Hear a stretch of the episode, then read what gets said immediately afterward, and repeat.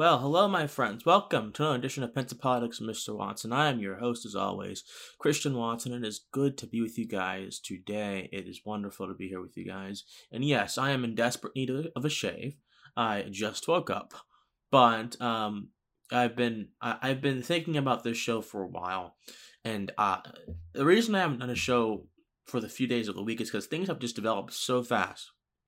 And I prefer, rather than having what they call hot takes, uh, which I would just call haphazard opinions that uh, oftentimes don't stand the test of time, rather than having those, I rather have a holistic viewpoint on an issue. So I'd rather be like the ruler and the prince in the sketcher's image, who is on top of the mountain and can see everything, rather than who is down in the fields and can only see part of what is going on. Now, I don't want to be like the Machiavellian principle that ruler is animated by the principle of perhaps violating people's freedom, um, all to conquer them, all these things. I don't want to be that, but I do want to be as holistic in my epistemological pursuits as possible.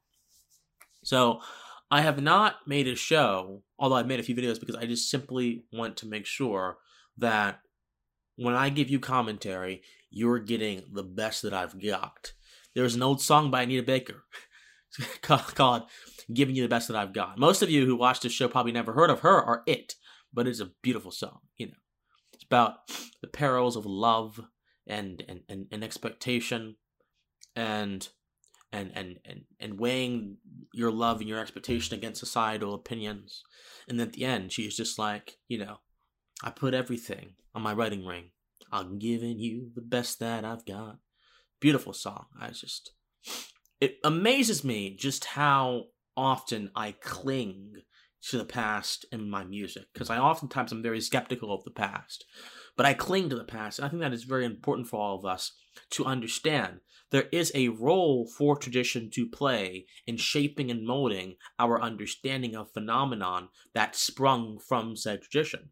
Doesn't mean you have to be bound to tradition. It simply means you have to use it to understand things. And so, speaking of tradition and trying to understand it, this GameStop situation reflects a lot of these principles. People were talking about how this is some called some revolution. Uh, Jacobin recently just said that this proves how stupid the stock market is. Jacobin, if you guys are not realize, aren't familiar, are the far left uh, socialist publication, which likes to make absolutely terrible opinions. I just I don't understand how anyone can read them, even if you're a socialist. Their arguments are just notoriously poor, and, and genuinely they are. Um, they like to they like to use any defect in the system, any flaw in the system, to say the system as a whole or the principle of the system is wrong, which of course is fallacious. um, so this GameStop thing has just fueled a lot of commentary. I read a piece on CNN.com the other day saying that this GameStop thing is akin to Trumpism. Like, I, I and and it was uh, it, the arguments made no sense. Um, it, in fact, it's an, isn't it funny that some folks in the media will find any any excuse to lambast the outgoing president. You don't even have to like the outgoing president to understand that he was a human being like anyone else, and that he is no longer in office anymore. Yet, they want to continue to lambast him far after his dominion over the executive branch is removed. That makes no sense to me. That makes no strategic sense, makes no conceptual sense. It makes no sense to me. Yeah. So we'll talk about, this GameStop thing and, the principles and ideas underlying it. We'll also talk a little bit about the this great reset business because there is a great reset. It's not conspiracy theory. There is a great reset being orchestrated by several like-minded um, administrators in several different country, countries that want to reshape and remold the post COVID economy in the image of some sort of egalitarian, uh, universalist uh, utopia. That is what they want to do. And I'm going to give you the proof. I'm going to explain why Biden, in particular, is talking about doing this kind of stuff and I'm going to explain the effects because we're already seeing the effects. John Kerry had a press conference the other day. We're already seeing the effects of this kind of malicious thinking. So, so we'll talk about that and all and much more on this episode of Pensive Politics with Mr. Watson. So, guys, I must emphasize to you on Saturday. Well, first of all, if you're a new viewer here, Pensive Politics is on multiple platforms. We are on every single platform that a podcast can be on. Podbean, Podchaser, um, Apple Podcasts, Spotify, Pandora, Google, Google Podcasts. Wherever you listen to a podcast at, we are there, period. So, but the most important one I would say is Apple Podcast, given the review feature. So, if you guys could take a few moments and just subscribe to my podcast on Apple Podcast, leave a review, it would mean a lot to me. Just search in Pensive Politics. We are also on YouTube. YouTube is where the video version of my podcast is taped. And if you could just subscribe to me on YouTube, Christian Watson, and rate this video, like this video, and do everything else on our podcast as well, it would mean a lot. We're trying to make sure this can be a holistic operation firing on all cylinders. Because when you fire on all cylinders, you're much more efficient. You're much more, I would say, comprehensive than you would be otherwise. So I appreciate that immensely. We have Scott Baio coming up, my friends. The legendary actor from Happy Days, Charles in Charge, Joanie Loves Chachi, um, The Case of the Fatal Fashion, See Dad Run. Uh, this he's an outspoken conservative. Scott Baio, ladies and gentlemen. Scott Baio. Uh, this show is growing, so we had Marianne Williamson on a few days ago. And before I get into the news today, I might I might as well reflect on that interview. So, Marianne, she didn't want to share the interview after it was done. I asked her, I said, Marianne, or Miss Williamson, because I'm, I'm respectful. I said, Miss Williamson, would you consider possibly sharing the interview? She said, at first, Oh, sure. Then she stopped herself. Oh, wait, wait, wait, wait.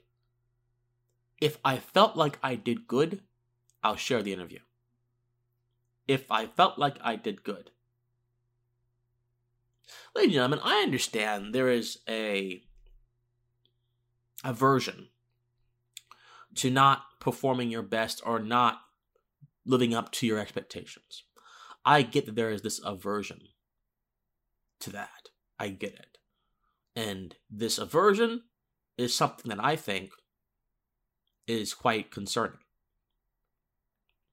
Because it doesn't allow, and I'm not accusing Marianne of not, of not having what I'm about to say, but it doesn't allow you to pursue a growth mindset. You have to understand life itself is nothing more than a prolonged process of growth. A sapling does not remain a sapling forever. It eventually becomes a bigger plant like a tree. You know, apple seeds don't remain apple seeds forever. Caterpillars don't remain caterpillars forever. They flourish into become a butterfly. Life is beautiful, my friends. And when you understand that ontological truth that life is simply nothing more than a prolonged process of growth, even when you're in the ages where people might say, oh, you've grown enough. No, you haven't. That's society's standard. You have not grown enough. The ontological truth within you is that you need to keep growing. You need to keep moving. If an organism of any kind stops growing prematurely, or in any case, it dies. It perishes. And it's possible for a human being to die a premature death and still yet be living and walking around. It's possible. So when Marianne said to me, if I felt like I did good, I would share it, a lot of thoughts hit my mind. I was ups- I was a little bit concerned. I thought to myself, well, Christian, did you do did you do anything, Christian? Did you did you have an effect on her did you do? I thought I was fair during the interview. I was holding back a lot because you know there's things we don't agree on, and that's okay. But I was not going in debater mode because you guys know I'm a, I'm a debater. I debate people. That's what I do. I was not going in debater mode. I was trying to understand her. I was trying to understand her point of view. I was trying to make her feel comfortable and make her feel welcomed. That's it. That's it. So, in that instance, I think I did everything I could do. And I've heard back from some of you. Some of my my followers have not commented on the interview, and that kind of makes me wonder, hmm. But I've heard back from some of you, and some of you have said, well, Christian, you know, this was a good interview. So I just, sometimes I don't know, but I enjoyed the experience. I wish you would have shared it, but I think it is a good interview by itself. You don't need the valid, you don't even need the validation of the interviewer to know it's a good interview. It's a good interview because I put my heart and mind into it and I asked good questions and it was a good conversation. So that was that. The Scott Baio interview is going to be even more fascinating, I think. I suspect. Because Scott Baio is a legend, my friends. And so I'm very excited. That's coming up this Saturday. Uh, it'll be out around nighttime. Nighttime. So I am just very excited, my friends, because that's going to be wonderful. We're going to discuss a lot of things about Hollywood. So talk about about you know his career, his legendary career, his singing career, even because his singing career, people don't know he had a small singing career, but it was legendary too, in my opinion. I loved it. So I'm very excited for that. Anyway, GameStop. So let's go through what happened here. If you guys are not familiar with what happened, so GameStop, I used to shop there when I was young, a young, young kid. Before the age of online gaming, I used to play console games. Console games are basically games like PS2, PS4, Xbox, anything that you can physically touch with a control, controller and a joystick. That's a console game. Um, over the past decade or so, a different gaming medium has arisen called Steam. Steam is an online gaming medium. So that means you can just go on your computer, you can buy a game on Steam, you can play it. You don't need a console. You don't need a particular brand. You don't need to go out and buy a physical copy. You can just go on Steam and you can buy something on Steam. So, GameStop and most brick and mortar stores in general have been having a hard time competing with the digital environment. You know, after Steam came out, I don't think I ever bought another physical copy game. I think um I can remember um I can remember buying one maybe. That was just for nostalgia purposes. Last time I was in the GameStop was about a few months ago for nostalgia purposes as well. There was one in the strip mall near where I live, so I just went into the GameStop and I just looked around and I talked to the the, the cashier and he said, "Well, Christian, you know, I thought I told him my name. You know, it's your uh, you're picking a very interesting time to get back involved in gaming. It's uh, been a wild world. I'm like, it has could have fooled me. I, I didn't know. And of course, I never got back into gaming. Pensive politics. Reading is my love. As I show you guys, you know, I have a lot of books that I have either read or need to complete. A lot of books. Like I'm showing you on my camera right now. I don't have time for video games. This is one of the best books ever, by the way. God of the Machine by uh, Isabel Paterson. She's one of the most profound American minds to ever exist. Brilliant lady. But I just don't have time, my friends. I don't have time. I don't have time for video games. I don't have time for online games. I don't have time for it. It's just I can't do it and still maintain my ascent upwards. I can't do it. I have a bunch of books over here, of course, as well, and some over there. I just don't have time for it. So when I heard GameStop in the news, I figured, oh, this definitely has to be do with you know them shutting down again because a year or so ago they shut down like 400 locations across the country. Like they were cutting back because they're struggling. They're really, really struggling. So when I saw the news, I was shocked. So what happened was hedge fund managers all the time engage in something called short selling where they underestimate or they they devalue the value of a stock because it's not performing very well. and so they make bets on that stock's failure, basically. And if they're wrong, they have to pay up to cover themselves, cover their credibility. Well, a ragtag team of Redditors. If you guys don't know what Reddit is, Reddit is an internet messaging board, which I love Reddit. It's wonderful. I think it could be a tool for good or for bad or just for chaos, as this incident has shown. A Reddit ragtag team banded together and they decided they were going to purchase shares, basically purchase buy the GameStop stock stock. it was around 14 or $15 a share. So that means that if you wanted to invest in GameStop, you just spent 15 $14. You can buy as many as you want typically. And of course, the more shares that are bought, the higher the stock goes up. So, these people made the stock share price go up.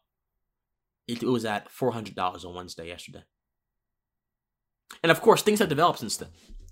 But they quite literally just began pouring money into GameStop, pouring money into so many. It was serious. It, it was it was a wonderful sight to see, in my opinion, because it just showed how the consumers can drive the market, how the consumers can drive the value of a product, even if the big cats, that the hedge fund managers say, you know what, this is not what we think it is.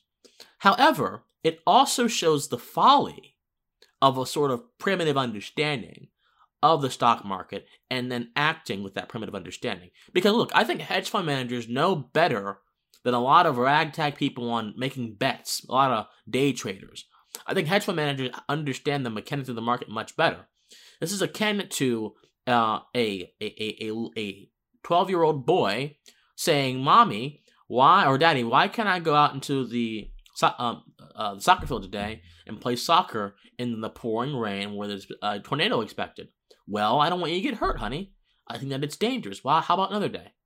Mommy, why in the world won't you let me go? And he just pouts and screams and throws his stuff aside and walks away. That's what this is. The hedge fund managers are saying, look, due to the market trends and due to the advent of online gaming, GameStop is not doing very well. Therefore, we don't think it's going to last very long. That's not a fatalistic move. It's just them saying something. Now, look, GameStop is expected to make a profit by 2023. So it was expected to have some chance to come up. The hedge fund managers are not sitting there dictating things to the market. They're simply saying, look, guys, we don't think based on the trends, which have nothing to do with us, nothing at all, that this is going to work. That's all we're saying. And yet, a bunch of presumptuous folks decided to go in and just buy stock. And of course, GameStop went up 123%. It just kept going up and up and up. And now, a lot of these apps that people can go in and invest and trade in have restricted the sale of GameStop. So, after they had made waves with GameStop, they decided to also go over to AMC and make waves over there. AMC stock went up. Now they try to go over to Nokia. So, after GameStop, the apps that people trade in have quickly said, you know what? We gotta we gotta stop this. No, no, no. So they restricted it. Now, I have a problem with that, obviously. I don't think that you should be restricting the sale of these stocks. I, I just I, I I look, there is a level of fealty towards the hedge managers that some of these places have. They have a lot at stake here. Their credibility. And I, I and, and their money. So I get I get that. And if this really is just an aberration of the market, which I really do, I think it is. This can't go on forever. Then you should just let it play out. Let it happen. Seriously, this is a mechanic of the market for um, traders and investors to show their their consent or assent to certain things. But uh, this has been turned into some sort of Les Miserables class warfare thing, where now it's almost entirely about the fact that the hedge fund managers are supposedly very rich, what they are, and the people who are not, who are trading at these obscene amounts, are not very rich, and many of them are college students, so they're trying to fight back against against the the big fat cats. And so Jacobin comes out and says, "Well, this shows how capitalism can't work." So someone looking at a trend and saying, your company is not doing very well, and I'm going to put money on that. I'm going to put my money where my mouth is on that sentiment. Is capitalism not working? Of course it is capitalism working. Value is very subjective, as this dynamic shows. We could argue that the people buying shares in GameStop see GameStop as a valuable thing. You could argue that. You could very, you could easily argue that. Although I think they primarily, primarily just did it to stick to the hedge fund managers, but still. And there is a mechanic in the market for people to show that sentiment. So I don't buy this idea. I don't buy this argument that this is a defect of capitalism. It is not. It actually shows the glory of capitalism. Being able to put your resources behind what you believe and create value for the external source and yourself that you believe in. The stock market is a two way street most of the time. Now, of course, you do bet a lot, which is why it's probably better to just do long term stable investing as opposed to this day trading nonsense. People are like, Christian, you need to go in, you need to buy Nokia, you need to buy GameStop. Like, look, I'm a college student. I don't have the funds to begin doing all that crazy stuff. And even if I did, I wouldn't take advice from people. on that. Warren Buffett has been the guru of this kind of stuff. I wouldn't take advice from people on Reddit. I just wouldn't. It's not who I am. So, I, I think that we have to understand the dynamics of this thing here. This is not about class warfare. This is not about Trumpism. This is not about some righteous um, crusade against the rich people. This is simply about the mechanics of the market and valuing certain things over the consensus of society. That's all this entire exchange is about here. I think once we recognize that, this becomes much less pernicious. Right? Of course, the uh, the traders and the stock watchers are going crazy. They're they're going to go crazy. Irregularity, irregularity in the stock market, as you guys un- understand if you're into finance, is not something that is coveted. Irregularity is something that is that is that is uh, avoided. Speculation is, tends to be a bad thing. We don't want that apparently. So when this happens, you're undermining the, the wisdom of a lot of people who have put their money where their mouth is. So I just think this is a very interesting dynamic. It is a contest of will at this point, but I don't see there's anything to lose our heads over. It is a temporary aberration. And these apps that are restricting trading, what if these people simply go to other stocks and begin trading trading there as well as they have already done? Do you restrict it there? You're going to come to a point where you're going to basically make it very hard for these stocks to have any valuation in the market. And these companies will suffer for that, and there will be hell to pay. So stop trying to control this stuff and simply let it happen. It will die out. I'm positive it will. The hedge fund managers, well, you ought to make better bets. you ought to make better bets. These people should consider the totality of the digital era and how easy it is for things to change on a dime when action is asserted towards it collectively. That's just the truth, my friends. All right, we're coming up on a break. And so, if you guys could just do me a favor, please subscribe to Depends Politics on Apple Podcast, on Spotify, on uh, wherever you get your podcast at. Please subscribe to Depends Politics there. Um, subscribe to us on YouTube, Christian Watson. That is my YouTube channel, Christian Watson. Subscribe there as well. Like, comment, and share this video, this um, podcast episode. This is very important for us to get, my friends.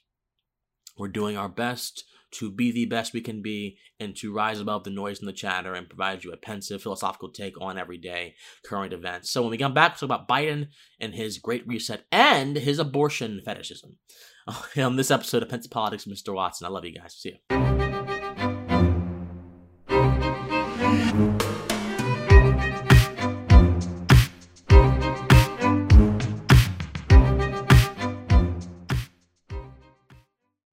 Friends, hello. How are we doing today?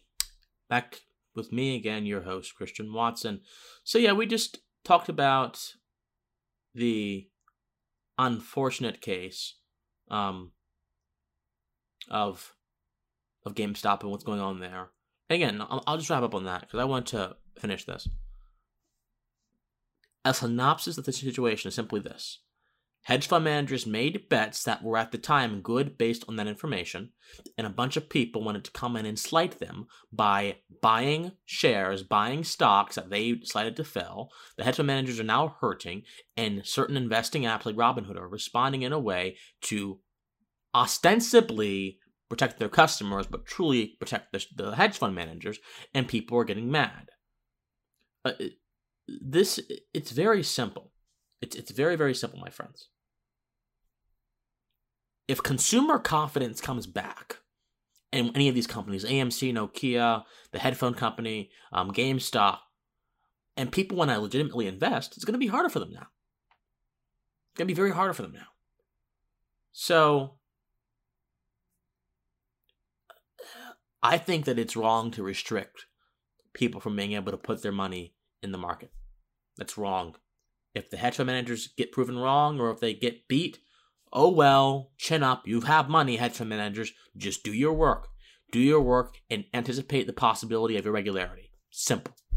That's it. All right. Now on to this great reset business. So, I don't think this is a conspiracy theory. I suppose the way it has been talked about has been quite conspiratorial, but it's not anything that you have to theorize about. It's actually occurring in reality. So, there is a slogan associated with the Great Reset. A slogan that almost every single world leader has been using. From Boris Johnson to Trudeau to even uh, Joe Biden, called Build Back Better. Build Back Better. And this is a slogan that's not simply been used in a speech. It is an actual policy plan on JoeBiden.com. The article t- on JoeBiden.com is titled Build Back Better Joe Biden's Jobs and Ec- Economic Recovery Plan for Working Families. Build Back Better. Joe Biden's Jobs and Economic Recovery Plan for Working Families. So, Build Back Better simply means that these countries are going to build in a, a post COVID economy back better.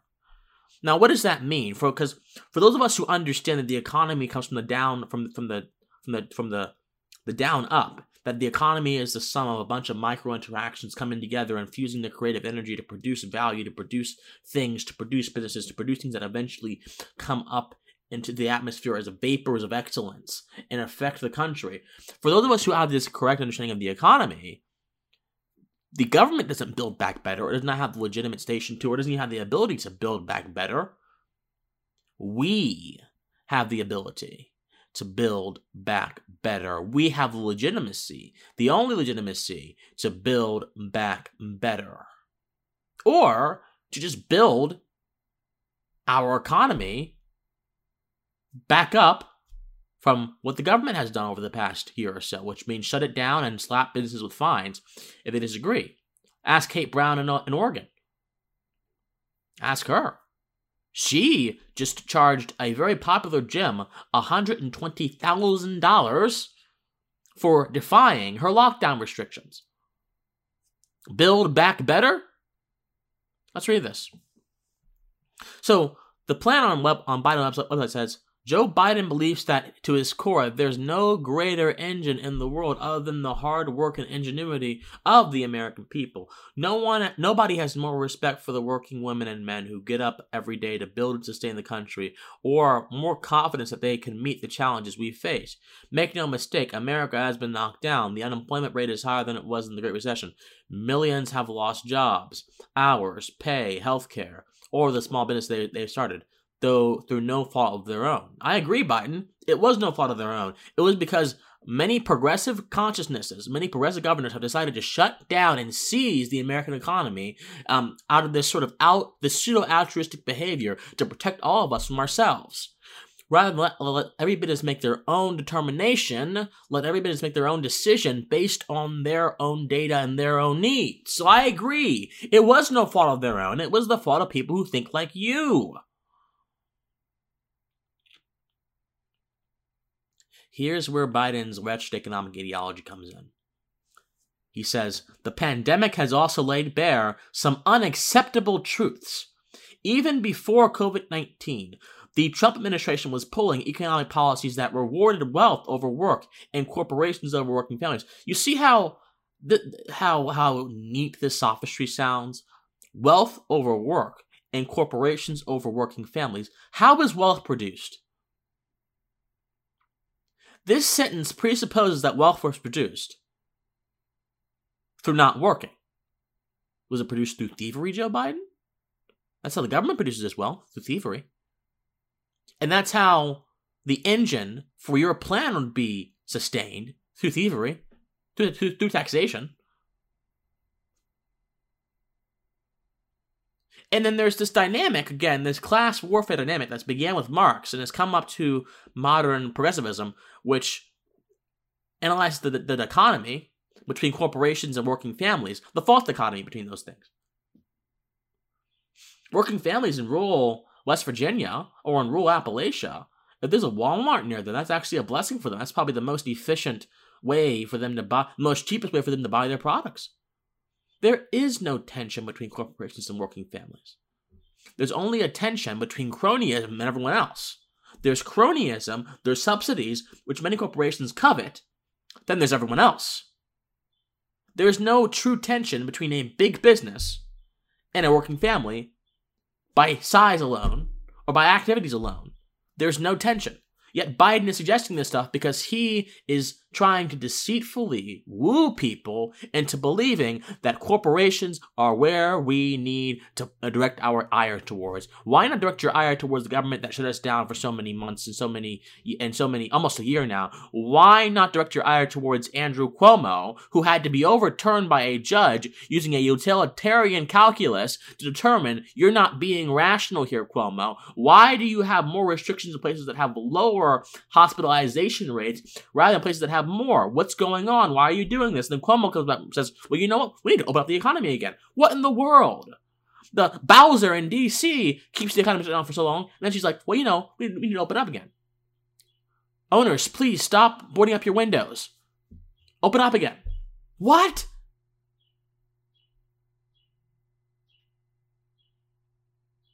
Ladies and gentlemen, this entire Build Back Better nonsense is simple sophistry, dressed up in class warfare rhetoric. That's it. The sophists of ancient Greek would be very, very proud. It is simple sophistry.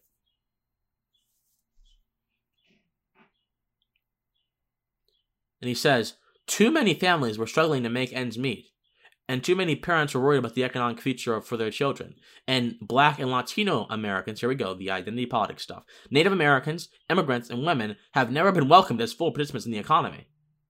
Oh, so again, do you view the economy as this ma- this massive organism which operates according to the rules of a central planner, which Biden obviously believes, or is the economy nothing more than the micro interactions that birth greatness, that birth value, that birth institutions that give these things? What is the economy, Joe Biden? And the economy is not this organism, this mass that can be neatly measured. The economy is not this thing that you can poke the stick and get to a certain result. The economy is nothing more than the exchange of value between individuals, the multiplied, habituated, exchange of value between individuals, which eventually boils up and becomes something like vapors in the sky, something great, something wonderful, something prosperous for a lot of people. But it always begins, its conception, its genesis begins with the individual. So what in the world are you talking about that we're not welcome as full participants in the economy? Have you seen Detroit? Have you seen Chicago? Have you seen Atlanta? Have you seen DC? Many of those businesses are black owned businesses. Many of them can get grants and, and loans for their businesses. Some have tax credits. Black entrepreneurship is way up. The and to conflate the situation between African Americans and Latino Americans and Native Americans as all being one and the same is to ignore the importance of individuality. We need to stop looking at aggregates, stop looking at these trends, and understand that not every black person, not every Latino person are damned to a particular set of circumstances. Some may be, and some may not be. The only reliable way is to look as localized as you can and stop making these broad assertions which do nothing to take into account externalities that relate to individual activity and relate to all kind of other things. Is ridiculous.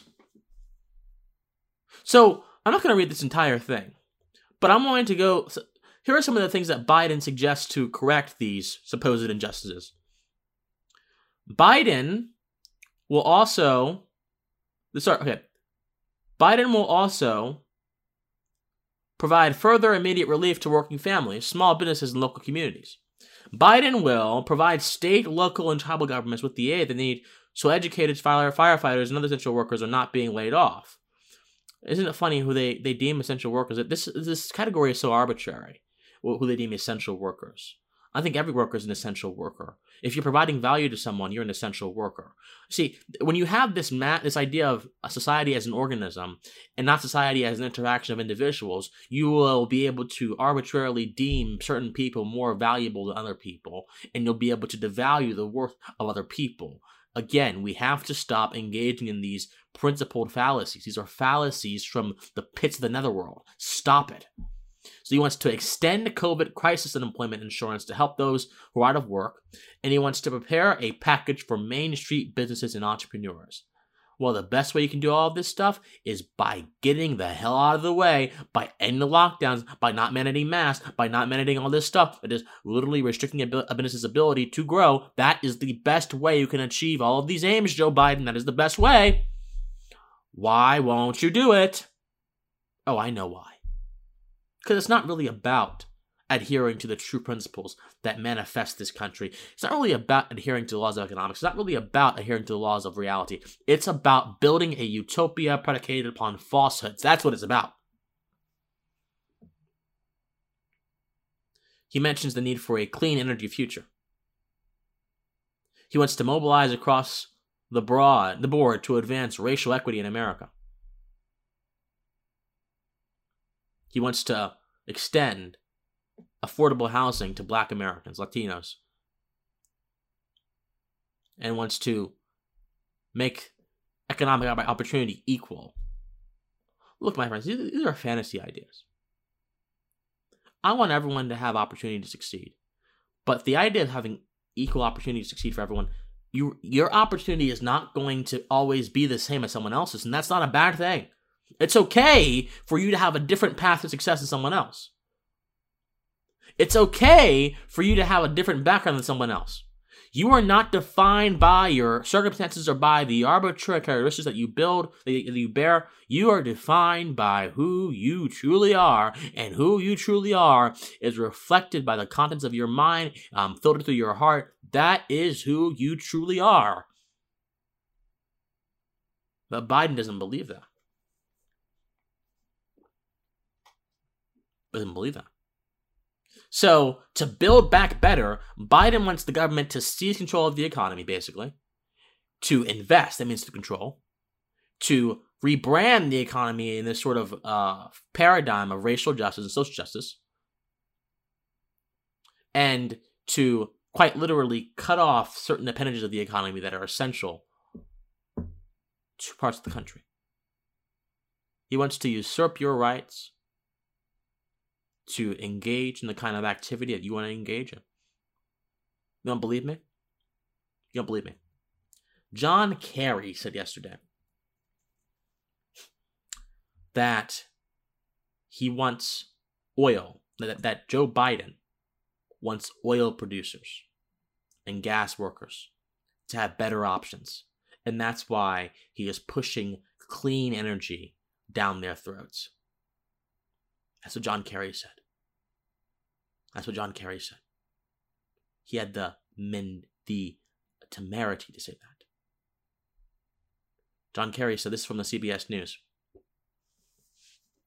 CBS News says 22 hours ago. John Kerry says oil and gas workers have been fed a false narrative that action on climate change will hurt their livelihoods, and that President Biden wants to make sure those folks have better choices for jobs in the energy sector. So you have a multiple things coming on in this this thing.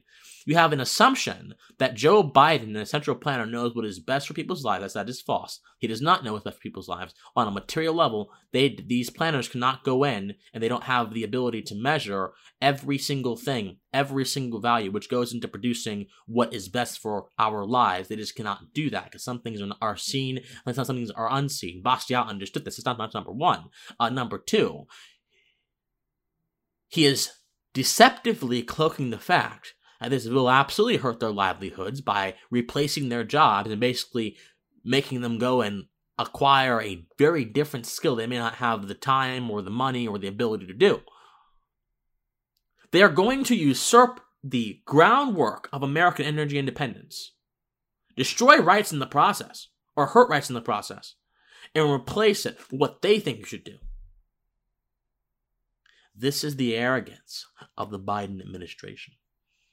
This is the tyranny of the Biden administration. This is the tyranny of the false intelligentsia that sits in academia and tries to dictate what they think is correct onto all of you. These flawed arguments, these rights violations must not happen. And speaking of rights violations, Joe Biden is showing that he doesn't really care about life. Or if he does care about life, he's not showing that by his actions. It's from Politico. An article says Biden starts rolling back Trump anti abortion rules. President Joe Biden will sign executive orders on Thursday aimed at rolling back some of the Trump administration's most far reaching abortion restrictions, including one denying U.S. aid to health care abroad that have provide information about the procedure. The actions will begin restoring federal support to, to abortion providers and organizations that offer abortion counseling while promoting the new administration's reproductive rights agenda on the global stage. Biden is set to sign one order rescinding the so called Mexico City policy, a rule barring U.S. foreign aid from going to any organization that provides abortions or abortion counseling that the um, Trump administration expanded over his four years in office. The decades old funding ban has been killed and reinstated several times by presidents along party lines and has been in effect for 20 of the past 35 years. Biden's chief medical advisor, Anthony Fauci, we know him, unfortunately, previewed the policy change last week during an address to the World Health Organization, saying that it was part of the new administration's broader commitment to protect women's health and advance gender equality at home and around the world. So we understand what the problem with this is. First of all, the snuffing out of life is not a gender equality issue, actually. It is an issue of unequal proportions. And again, this egalitarian idea of equality, the government forcing that through certain actions, it can't it can't be obtained, my friends. That's a metaphysical value. We are all equal in our freedom. We're all equal in our value as human beings, but we are not equal, so to speak, in every facet of life. And there are certain things that will differ that may not have to, have to do with our gender. It may have to do with other, other factors that may correspond to an understanding of our genders. See, our understanding of our conditions seems to be more powerful than our conditions themselves.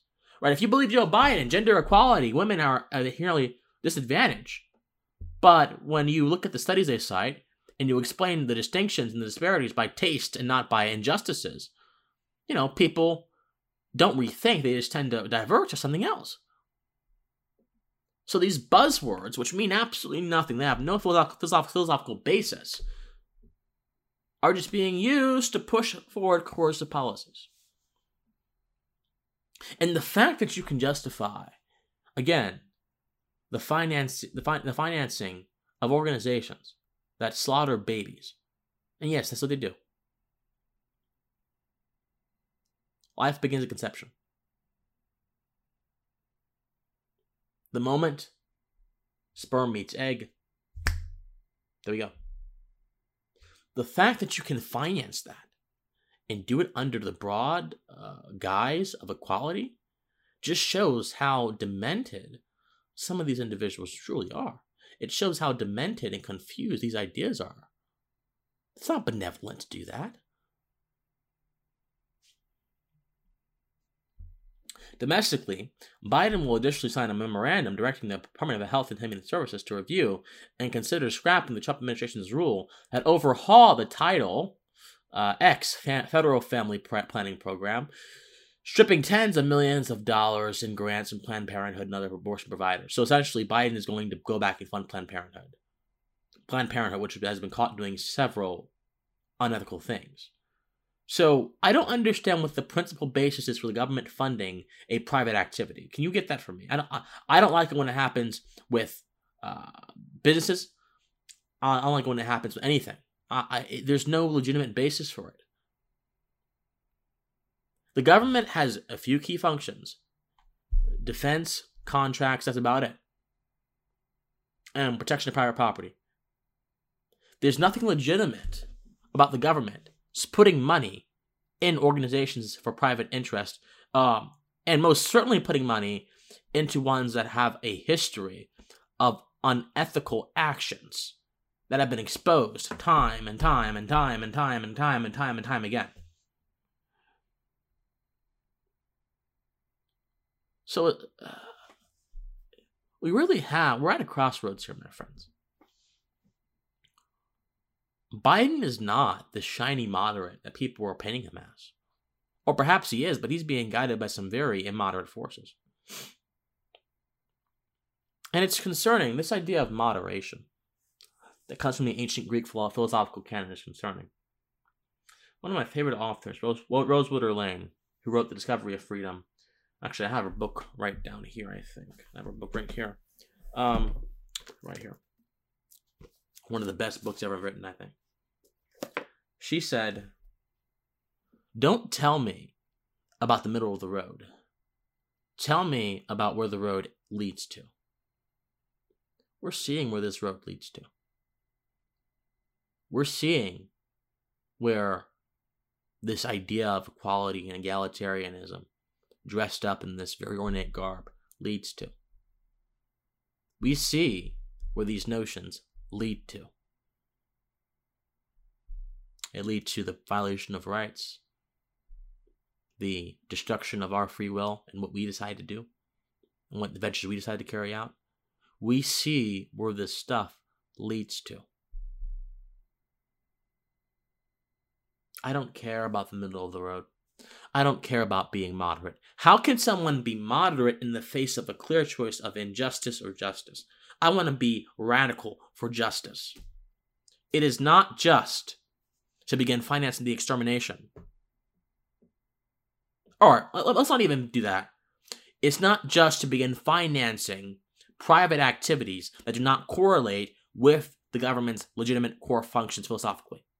It is not just to begin telling oil workers and gas workers, many of which have produced billions of dollars and have reinvigorated economies in the Midwest, Texas, and even in California has the potential to. They just don't want to do it. In Alaska, it is not just tell them to go take a hike. It is not just to try to usurp the independent economy and bring it under this sort of egalitarian dictatorship which tries to establish false ideas of how people act. It is not just to reduce African Americans to an aggregate. It is not just to reduce Native Americans and Latino Americans and women to an aggregate. It is not just to do anything that would take away from my individuality and take away from the exercise of my rights. It is not just. So if the road leads to injustice, let me be on the furthest side of that road towards justice. Damn the middle of the road. No. Moderates are concerning to me. Well, I'm a moderate. I want to do all the. I don't care if you're a moderate. Well, first of all, if you're listening to me, you're moderate. Good for you, man. I love you. Not. It's not directed towards you. This is directed towards the moderates who do unjust things in the pursuit of their goals. That is never okay. Think on it. As always, my friends, though, we got to go for a little bit. Um, well, this will be the, the last moments of our show. Again, subscribe to us on Apple Podcasts, Spotify, Pandora, wherever you get your podcasts at. YouTube, Christian Watts, and Politics. Um, we're gonna have another show tomorrow and on Saturday with Scott Baio. But as always, my friends, please, most certainly, stay pensive. I love you. Bye bye.